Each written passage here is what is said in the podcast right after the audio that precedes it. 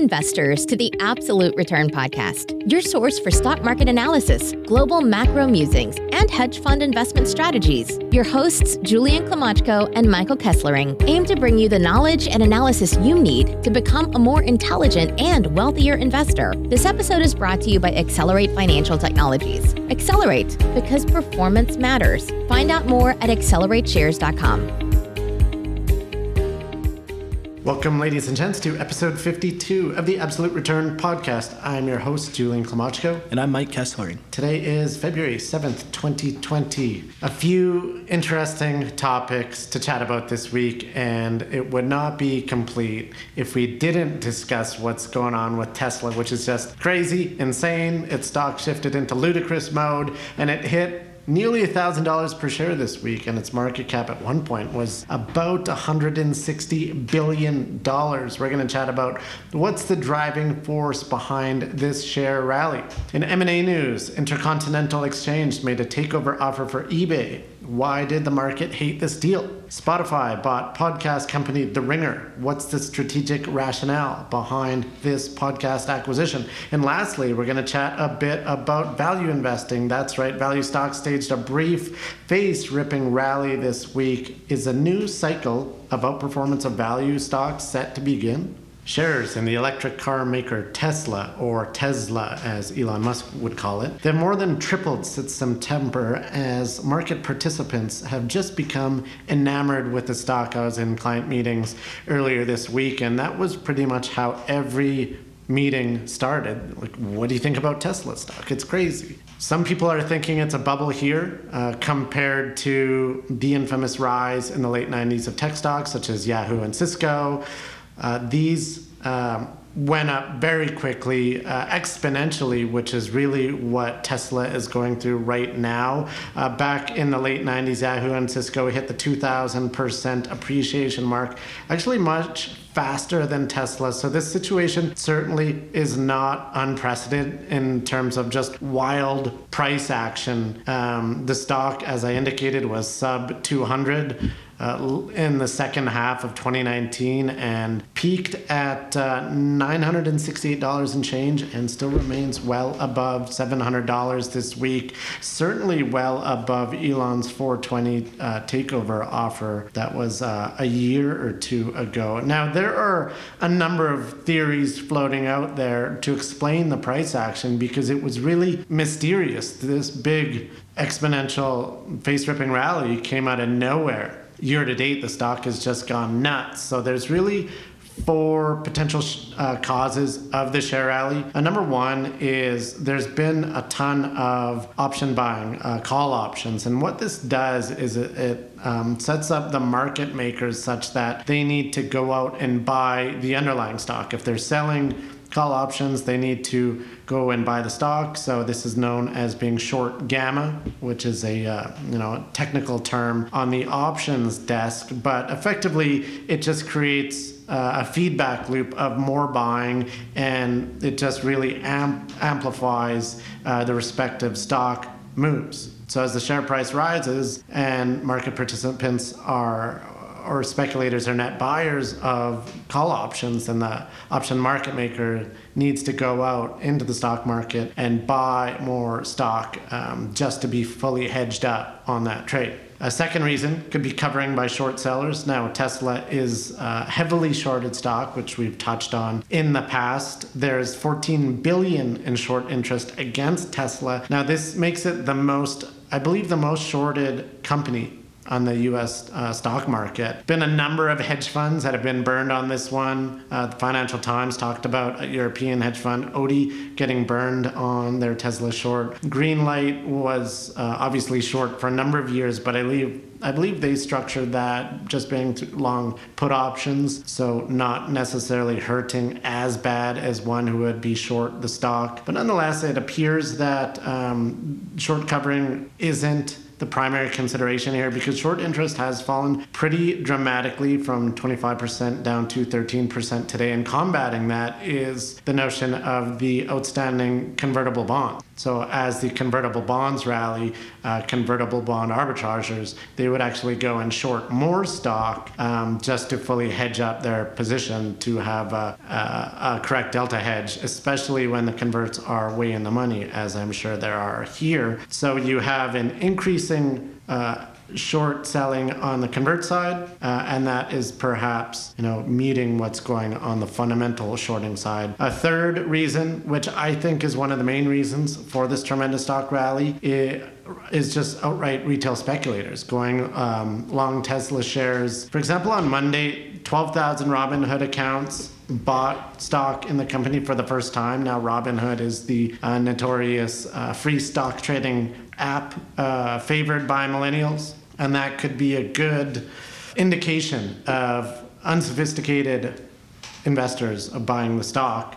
In terms of trading volume, the trading volume was just off the charts for Tesla stock. Its volume over this week was triple that of Apple, but its market cap is only one tenth the size of Apple. So, some pretty significant volumes, uh, a lot of which is just uh, retail speculators going long the stock. The funny thing is, if you go into Google this week and type in the phrase, should I, and then the first thing that Google will suggest is, should I buy Tesla stock? Which is just uh, kind of indicative of the current zeitgeist and the attitude in the market regarding what's going on with Tesla. It's really top of mind with everyone. Perhaps the last potential cause of the share rally, some people point to fundamentals. For example, they did have a profitable Q4 in terms of you know whether those were robust profits. That certainly is de- debatable. They did get their new China factory up and running. I believe they're producing Model 3 cars out of there. So certainly some positive news coming out. However, on the on the other side, and short sellers would certainly uh, be the first to tell you this. They've never actually been profitable on an annual basis you look at the comparable valuations of other auto companies, GM, Ford, they're a small fraction of where Tesla trades. And on a fundamental cash flow uh, profitability basis, Tesla, their net loss has averaged more than 1 billion a year for the past five years. So it's kind of hard to justify the company's market value increasing by three to fourfold over the past four to five months. Um, so it's really just uh, been an insane rally here. Luckily, we're not short the stock, but unfortunately not long the stock. Uh, in any event, those longs certainly are, you know, having a cold one this week, this weekend, having a, a, great celebration, and anyone who has been long certainly has uh, been enjoying the ride. What are your thoughts on this crazy price action behind Tesla stock? Yeah, I think one thing that Tesla's been really good at is really controlling the narrative around the fact that they're a growth stock. Now, to fight back a little against that is that they delivered 112,000 vehicles in uh, Q4 this year, which put them slightly above the bottom of their annual delivery range target, which was from 360,000 to 400. Um, so they were just above the bottom of that range. But then, as well, if you look at past deliveries, their revenue in Q4 only grew 1% year over year. So this really isn't this massive growth company. And the reason why you have such a large increase in deliveries, but not a, a, and also an increase in revenue is because they're really significantly lowering their average selling price, their ASPs. And so that's through the Model 3, right? They're ramping up Model 3 sales. And yes. Model 3 is their by far their lowest priced automobile. Yes. And so when you're looking at a business, I mean, one of the fundamental factors that you'd be looking at is their pricing power over time. And they are constantly reducing the price. Now, this is to increase their volume, but I, I, guess it begs the question of whether that would be a great investment over the long term. You know, to get away from the fundamentals as well, just looking at the volume, as you had mentioned, Julian, and putting it into context, is that from Monday to Thursday's close, there was 196 million shares traded, which is 138% of their free float. Now, and, the and free those are expensive shares as well. Absolutely, at very high prices. Yes, at very high prices. And so the free float is just the shares outstanding that are not held by insiders. Uh, but to put that into context, last week Amazon released their earnings surprise, which we discussed a little bit. But during the week, they traded about 7% of their float. So th- these are just massive numbers and massive volume. And so it really implies that they've turned over their entire shareholder base throughout the week. Um, as well, one other note on the volume is that a significant portion of their volume uh, has been from dark pools, and that has been increasing as a proportion of their overall volume,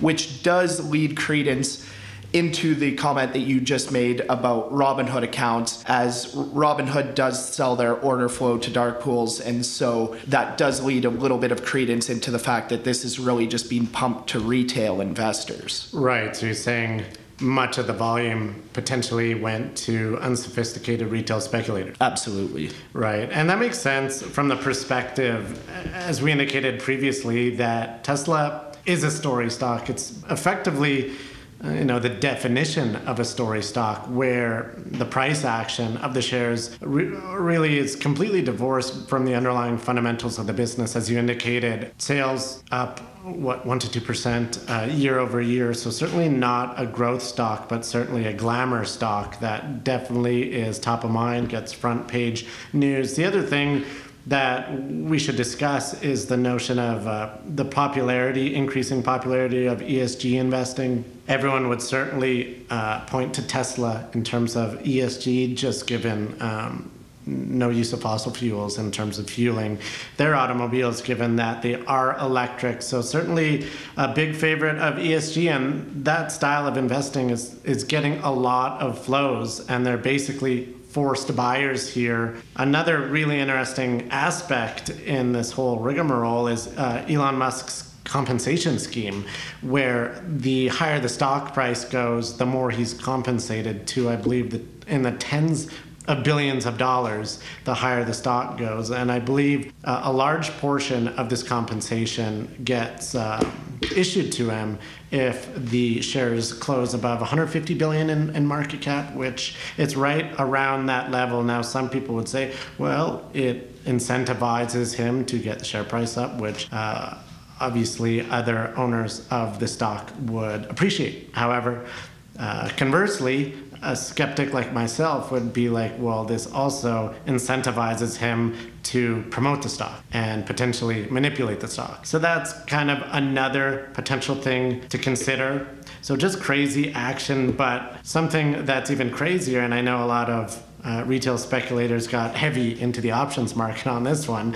And there were certainly some home runs. For example, the 1,000 strike uh, option rose from 2 cents to nearly $2 quite quickly. So that's pretty much almost a 10,000% gain over a short period of time. So if you're looking for a gamble, Tesla options are, are certainly where the action is. It's just mind blowing because more Tesla calls traded this week than S&P 500 calls. So on on the overall index, um, there's more Tesla stock option speculators out there than just the general stock market. When also with the options, I think I did see as well for options with a strike price of 1500 so you know another double. Uh, they were trading for i think around the three dollar range. So i mean as well selling those options could be very profitable as well and I'll reiterate what I've stated before in terms of story stocks. We never like being involved in these long or short because, in my opinion, it's really just playing with fire. Uh, nonetheless, if you're long here, congrats. You know, celebrate a bit. Perhaps you're taking some off the table, and if you're short, you know that's uh, it's real tough to go through one of these squeezes and definitely painful. Um, nonetheless, it makes for a, a great story, and I'm sure we'll be chatting about it in the future as well. There was a head scratcher of an M&A offer this week with the Interna- Intercontinental Exchange, which owns the New York Stock Exchange and a few other financial product exchanges. They actually announced that they made a takeover approach for e-commerce company eBay. Now, this acquisition would exceed $30 billion. This compares versus ICE's market cap. That's Intercontinental Exchange. They are worth 50 billion. So this is really perhaps a bet the company deal where it's a significant size.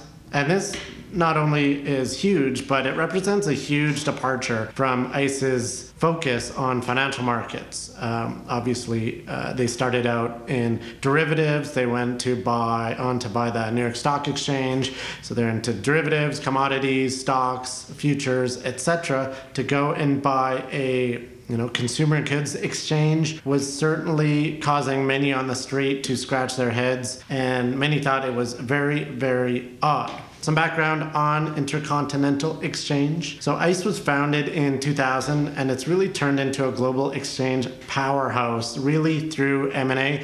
They've had a substantial consolidation strategy that has driven their growth. They bought other exchanges aside from the New York Stock Exchange, including London based International Petroleum Exchange in 2001. They bought the Chicago Stock Exchange in 2018. And that's really ICE's strategy is to consolidate, to continue to do these deals, which have paid off tremendously for shareholders. Their stock has done incredibly well. But my thesis on ice was like um, it was similar to a shark, such that you know sharks if they don't stop if they don't keep moving then uh, you know they die. It's same thing with ice. If it can no longer buy companies, then they won't be able to grow. They won't be able to consolidate, make these cost cuts, harvest those synergies, and get its share price moving. And on the financial product side, I believe they're at the point where they can no longer buy any financial product exchanges, just given antitrust regulations. Not just that, but um, the sovereign country issues if they try going to London, try going to Australia or even Canada and, and buying up those exchanges, then uh, the government pretty much tells them to go pound sand. So it's really a head scratcher of a potential acquisition, in my opinion, going from a financial products exchange to a consumer products exchange. And the market probably thought something similar, at least some shareholders. What are your thoughts on this interesting, to say the least, potential transaction. Certainly, very interesting. And I will say that initially I was somewhat open minded to the idea that there could be some synergies with regards to ICE and eBay and their respective platforms, that perhaps there was some technological overlap that they would be able to realize some value creation. Um, but following these really initial conversations with investors, you know, ICE saying that they're no longer looking at these strategic opportunities with eBay, it really makes it easier to believe your your way of thinking about it is that this is really just like a stretch for growth outside of their core area of expertise. You know, if, if they had a lot of conviction with the idea of the value creation that they could that they could have with this deal, a short term 10% share price decline really wouldn't cause them to walk away. Or at the very least, when they were interacting with investors, they would present an idea of the transaction and, and how this would work operationally that may be able to bring some of their investor base on board. But it really just speaks to their conviction. And, you know, I guess it really is a pretty good example of how investors typically are not very friendly to a really outside the box thinking. And, you know, this is kind of for good reason, as that's a very high risk. And so, it, it, you know, which also, when you mentioned this is a bet the company moment, you need to have a lot of conviction with regards to that bet the company moment. And if a 10% decline completely sways your thinking, then you likely, as a management team, didn't have a lot of conviction there. But one other thing that I was curious about is do you think that they leaked uh, this potential deal on purpose? Yeah, I just wanted to summarize for investors what exactly happened or what I think happened. So ICE had this potential eBay deal that they're talking to to eBay. They leaked it to the press. Wall Street Journal published it because they wanted to see what their shareholders would think, i.e., how would our stock react? Stock did very poorly. ICE's stock dropped almost 8%. eBay obviously rallied on takeover speculation, up 9%.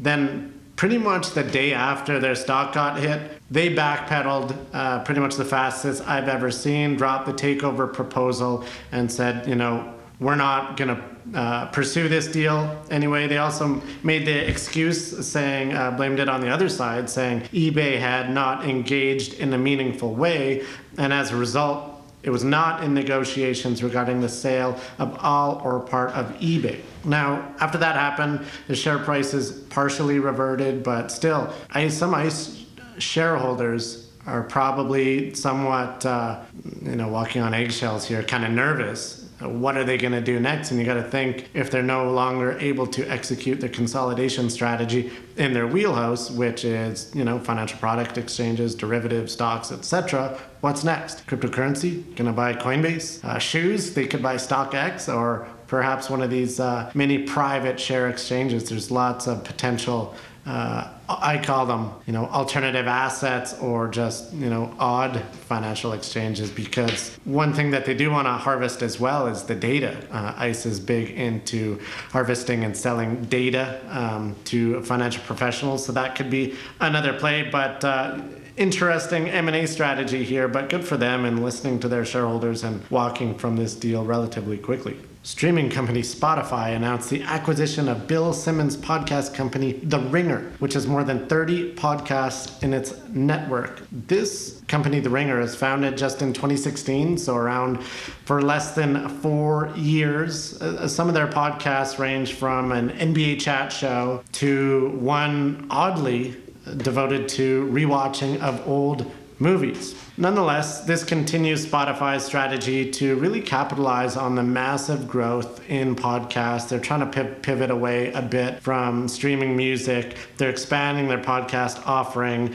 They actually acquired three podcast companies last year, including Gimlet Media, Anchor. They acquired those for a total value of 340 million, and Parcast, which they acquired for about 55 million and who knows maybe they'd want to buy the absolute return podcast i mean we'd consider selling for 55 million perhaps wouldn't we?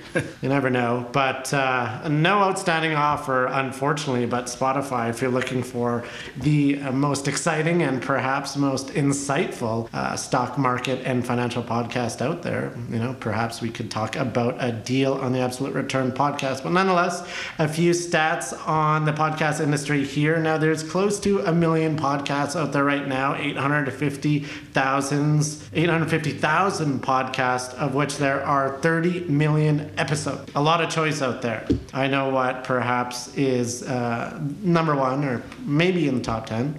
51% of Americans have listened to a podcast. 90 million listened in the last month, 62 million in the last week, and really just growing like a weed. One of the big growth industries. Podcasting advertising expected to generate more than 860 million in revenue this year and 1 billion by 2021. Substantial growth there. And I think an interesting analog is the Chinese market. They're way ahead of North America in terms of monetizing podcasts podcast, there's actually a, a different model there where I believe uh, podcast listeners, subscribe and pay in the billions of dollars per year um, to get their podcast instead of relying on the advertising revenue. And if we look just compared to total digital advertising in the US. That brought in north of 100 billion. So substantial growth potential for podcast advertising and that's perhaps, you know, some of the main reasons why Spotify's trying to grow in the podcast space. Terms of this Ringer deal were not disclosed, but if we talk about strategic rationale, Spotify seems to indicate they think they're buying the next ESPN in terms of sports coverage. What are your thoughts on the strategic rationale on this deal? Yeah, I think the strategic rationale really just comes down to the economics of the streaming business model is right now Spotify's gross margin is in the 25% range, implying that they are giving out 75 cents on every dollar to the artists of revenue that they're able to get. Whereas for Netflix, for example, they're looking at about 62 cents on every dollar that goes out. So it's fundamentally a little bit worse than streaming uh, than streaming video. But really, the streaming business is just very difficult. And so what it's what Spotify's core belief is, they don't just want to be uh, streaming music; they want to be streaming all sorts of audio. That's their main focus. And so it's kind of their. It seems to be their belief that there's a lot more flexibility with podcasts when negotiating royalties with co- content creators. And so when you look at, you know, where do they go from here after they integrate uh, the Ringer into their suite of content, is it really wouldn't be surprising to see Spotify make them exclusive to their own platform. Now, they haven't really done this with Gimlet Media, which, as you had mentioned, they had purchased last year. But Another option that would be kind of keeping it more of an open system would be to take big name podcasts such as the Bill Simmons podcast, which is one of the most successful podcasts of all time, and have that open to all platforms where within that podcast they would provide exposure exposure for all their new exclusive podcasts, which they would just have spot on the Spotify platform, which is kind of the same way that the New York Times has used the Daily. Mm-hmm. Now that they've grown the Daily to become a very successful podcast, but really it just highlights all the journalistic capabilities of the New York Times. Right. So they already have all that content. They just created a new medium to share it with consumers. Absolutely. And so really just bringing bringing people into your platform. The one other thing that I'd like to point out is uh, that the Ringer did actually have their uh, I think it was about 60 or 70% of their employees unionized over last summer. Hmm. So that'll be something interesting to follow as the integration of the Ringer goes into Spotify. Uh, but one other aspect that in terms of you know what type of revenue the ringer is bringing in. It was estimated that in 2018 that they brought in about 15 million dollars for their podcast revenue. And if it's we discussed the barstool deal with penn last week um, if it's anything like that revenue stream it's growing at a very high rate effectively doubling year over year. So that number is likely a lot higher today. One thing i wanted to touch on it's an interesting dynamic or comment on margins specifically in the streaming business being very low. And you got to think of a podcast as a very high margin opportunity. You look at someone like Joe Rogan, who's got the most successful podcast of all time, and he's min- minting millions of dollars off, off each episode, likely and you know these things don't cost a lot. Certainly a lot cheaper than making you know professional sounding quality music and putting an album out there. I know from our own experience the absolute return podcast of course a five star rated podcast. I gotta be honest with you it's not uh, not the most expensive thing to put together, but certainly of the highest quality, wouldn't you say? Absolutely. I think I heard that uh, a high quality podcast was about $10,000 per episode to produce, uh, which is substantially higher than, uh, than this fair podcast. Yeah, but uh, perhaps that lends credence to our skill uh, behind the podcast. In any event, congrats to Bill Simmons on this big win here. Clearly, uh, even though terms were not disclosed, it looks like they're getting a, a big paycheck on this one. After being beaten down for many, many years, value stocks this week staged a brief face ripping rally on Wednesday, with some value funds rallying by over 4% on the day. Value stocks had outperformed glamour stocks by substantial margin over many decades. This is what's known as the value factor, basically cheap or um, undervalued securities outperform expensive or stocks with high multiples on book value, earnings, EBITDA, cash flow, whatever it is. Cheap tends to outperform expensive. However, the last decade, this has reversed. Been a very challenging decade for cheap stocks, and you've had growth or glamour stocks really just crush it. Now it makes you question Does this green shoot this week signify a potential turnaround of the value factor? I know many value investors have been waiting many, many years for it to turn, and the divergence between value and growth or glamour has just been getting wider and wider. Some details on Wednesday's move. Value's return on the day represented more than two standard deviation daily move relative to growth and the broader market, and this goes back about 25 years. For example, trade of being long value, short momentum was up nearly 8% on the day. So not only did you have the outperformance of value, but you had momentum stocks really going the other way. That being said, it's only one data point. Really, value had been getting kicked in the teeth year to date, has underperformed, underperformed growth on 83% of the days. Certainly been a very rough ride. What are your thoughts? Is this going to be a turnaround for value investing, or is it just uh, you know some fake news? No, this is strictly my own opinion, but I really do think that this is lay, setting the table for a very good run for the value factor. And I mean, it's something, I mean, I know a couple of months ago you had tweeted out pounding the table on uh, the value factor moving forward, especially small cap value, as that's being really beaten down even more than large cap value.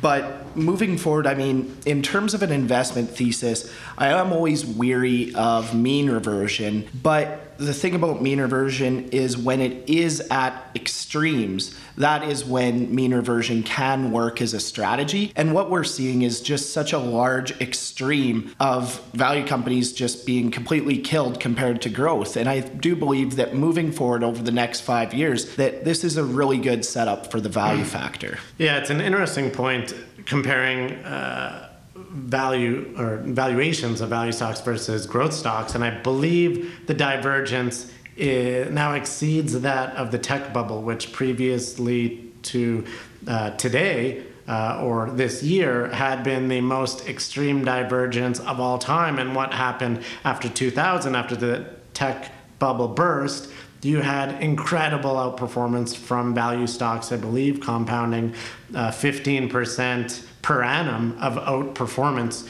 over uh, many years, perhaps uh, five to 10 years. So, certainly, I think the setup is there for value outperformance, but it's not going to be next week, next month, or next quarter. This is a long term play, as you indicated. And if you're looking for a value fund, like our Accelerate Private Equity Alpha Fund is perhaps the most value of them all, isn't it? I think our average multiple in the portfolio is less than five times EBITDA versus S&P 500 at rough, what 13 times. So it's tough to find a cheaper a cheaper stock portfolio than uh, Alpha, which uh, obviously trades on the Toronto Stock Exchange. If you are interested in taking a look at uh, interesting way of playing this potential rally in value stocks on a go forward basis. 2010s were the decade of growth stocks, glamour stocks, and maybe the 2020s will signify the re emergence of value stocks. It'll be an exciting time to watch, and let's keep our fingers crossed. And that's it, folks, for episode 52 of the Absolute Return Podcast. If you enjoyed the show, please check out more episodes at absolutereturnpodcast.com. I implore you to follow us on Twitter. Your handle is M underscore Kesslering. And mine, you can find me on Twitter as the People's Hedge Fund Manager. Recently changed my Twitter handle to at Julian Klymochko. That's K L Y M O C H K O. That's it for us. Wish you the best of trading, speculating, investing, short selling if you're into that, and we'll chat with you soon. Cheers. Thanks for tuning in to the Absolute Return Podcast. This episode was brought to you by Accelerate Financial Technologies. Accelerate, because performance matters. Find out more at accelerateshares.com. The views expressed in this podcast are the personal views of the participants and do not reflect the views of Accelerate. No aspect of this podcast constitutes investment, legal, or tax advice. Opinions expressed in this podcast should not be viewed as a recommendation or solicitation of an offer to buy or sell any securities or investment strategies. The information and opinions in this podcast are based on current market conditions and may fluctuate and change in the future. No representation or warranty, expressed or implied, is made on behalf of Accelerate as to the accuracy or completeness of the information contained in this podcast. Accelerate does not accept any liability for any direct, indirect, or consequential loss or damage suffered by any person as a result of relying on all or any part of this podcast, and any liability is expressly disclaimed.